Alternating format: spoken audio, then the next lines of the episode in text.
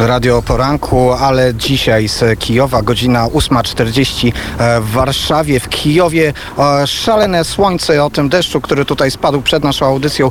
Już nie ma żadnych właściwie wspomnień oprócz e, części spalonego naszego sprzętu. To będziemy pamiętać długo. I jest z nami pan Rostysław Raczyński, dyrektor Biura Związku Polaków na Ukrainie i dziennikarz, redaktor Dziennika Kijowskiego. Dzień dobry panie Rostysławie. Przepraszam bardzo, trochę nie jestem redaktorem, jestem prosto menedżerem promocji i reklamy Dziennika Kijowskiego. Arcisław Raciński, przedstawiam Związek Polaków Ukrainy. No tak, to ja tutaj się pomyliłem, przepraszam, chociaż wydaje mi się, że jednak pana artykuły się pojawiają, także to nie, nie no to dobrze, to muszę się wycofać w takim razie, e, wycofać z tego, ale cóż by zrobił Dziennik Kijowski bez e, menadżera e, reklamy. Panie Rostysławie, jest pan to, tą osobą, która mieszka tutaj całe życie, całe życie mieszka na Ukrainie, jest wielu naszych rodaków, którzy mieszkają na Ukrainie, zachowują swoją polskość, czują się Polakami, tę polskość potrafią tutaj pielęgnować. Tak. E, Będący dyrektorem, mogę powiedzieć, dyrektorem Biura Związku Polaków Ukrainy, ja kontaktuję praktycznie ze wszystkimi prezesami Ukrainy, prezesami połonionych organizacji. I nie mogę powiedzieć, że jakaś organizacja jest najlepsza. Wszyscy, którzy są prezesami i uczestnikami tego ruchu połonionego, są bohaterami Ukrainy. Bo przedstawiam polski naród tu na Ukrainie. Podtrzymują tradycje, polskie opiekują miejscami pamięci. No i prowadzimy różne akcje do tego, żeby udowodnić, że nasza obecność tu jest. Jaka jest liczba Polaków? Jak można to oszacować? Jak dużo jest tych osób, które do polskości się przyznają? Jak dużo jest tych osób, które angażują się w działalność Związku Polaków na Ukrainie czy innych organizacji? No tak nie można powiedzieć ile osób, bo można powiedzieć, że może być jak dyrektor biura ja odpowiadam za e, zachowanie danych osobowych, ale kart Polaków dano niemało. Licząc na liczbę tamtych zaświadczeń, o których ja po prostu wiem w ciągu tam 2008 roku i podczas niniejszej. Ale każda organizacja gdzieś e, składa się z 30-40 osób, a organizacji nie mniejszej, nie mniej niż 100. 100 tak można powiedzieć. No tam można już liczbę samemu wywieźć jakoś.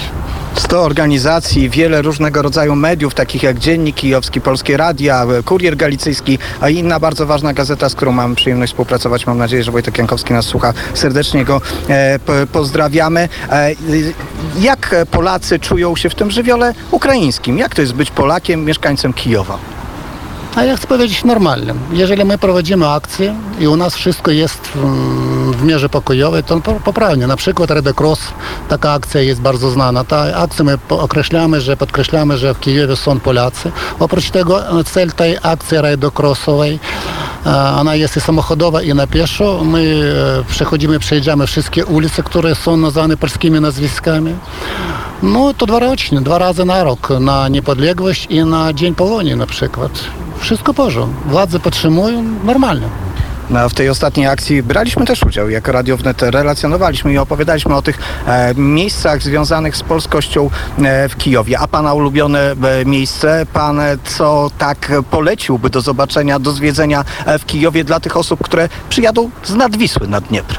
Oczywiście do Związku Polaków najpierw trzeba zajechać. A tak, to na pewno dobra kawa i oczywiście gościnna atmosfera, którą nieraz e, mogłem e, zobaczyć i doświadczyć. A oprócz Związku Polaków? Oprócz Związku Polaków, mm, no, miejsc sporo w Kijowie, no to potrzebny przewodnik.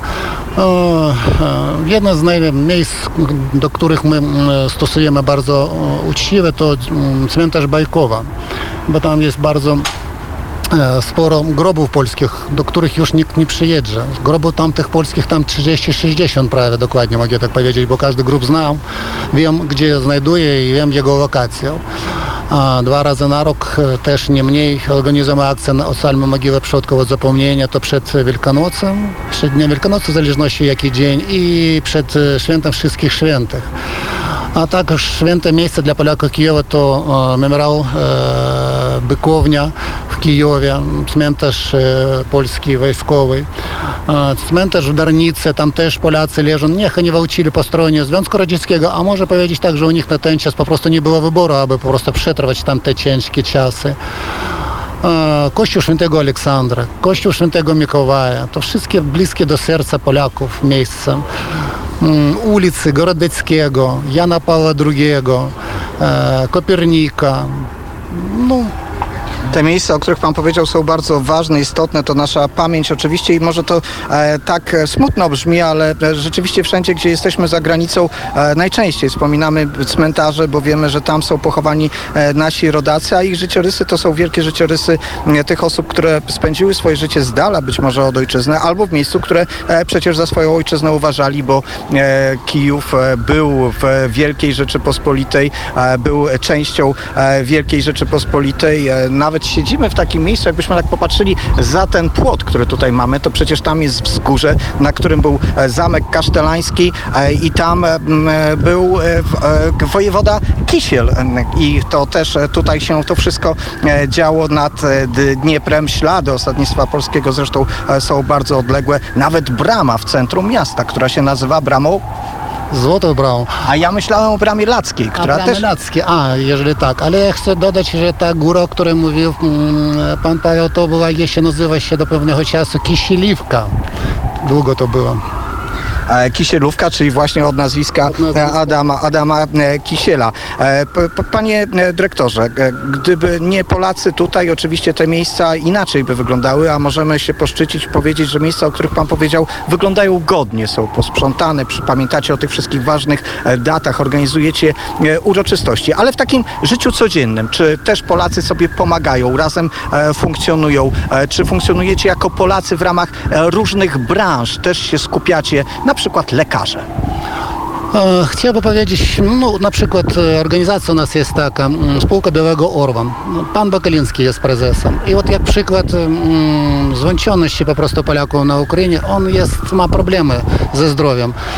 I mm, społeczność polska Kijowa przyzna, uznała o tym i była zorganizowana akcja o zbiorki pieniędzy dla jego, mm, na jego leczenie. Także do tej, sy- do tej sytuacji dołączył się ambasada i konsulat.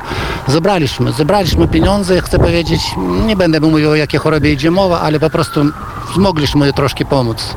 I też to jest przykładem tego, że Polacy kontaktują, pomagają i pamiętają o to, że jesteśmy Polakami. Na stronach e, Związku Polaków na Ukrainie, w mediach społecznościowych o Glebie Bakalińskim Państwo e, przeczytacie i możecie się dołączyć do tej akcji pomocy. E, Rzeczywiście Pan Prezes tej pomocy dzisiaj od nas wszystkich oczekuje. Ale cały czas od samego początku naszej audycji jest też Marek Sierant. Marek Sierant z kolei Polak, który nie jest całe życie związany z Kijowem. Marku, mieszkasz tutaj właściwie tyle co ja, 7 lat ponad już. Ponad, ponad, prawie 8 niedługo będzie. E, tak, ja już nie wiem, nie wyobrażam sobie mm, e, chyba innego miejsca do mieszkania niż Kijów, przynajmniej na dzień dzisiejszy. Natomiast e, jeśli chodzi o, o Polaków e, w Kijowie, to ja zobaczyłem, że są naprawdę zorganizowani, są widoczni. Więcej tego, Ukraińcy ciekawią się kulturą i językiem polskim. E, język polski, muszę powiedzieć, że jest tutaj bardzo popularny.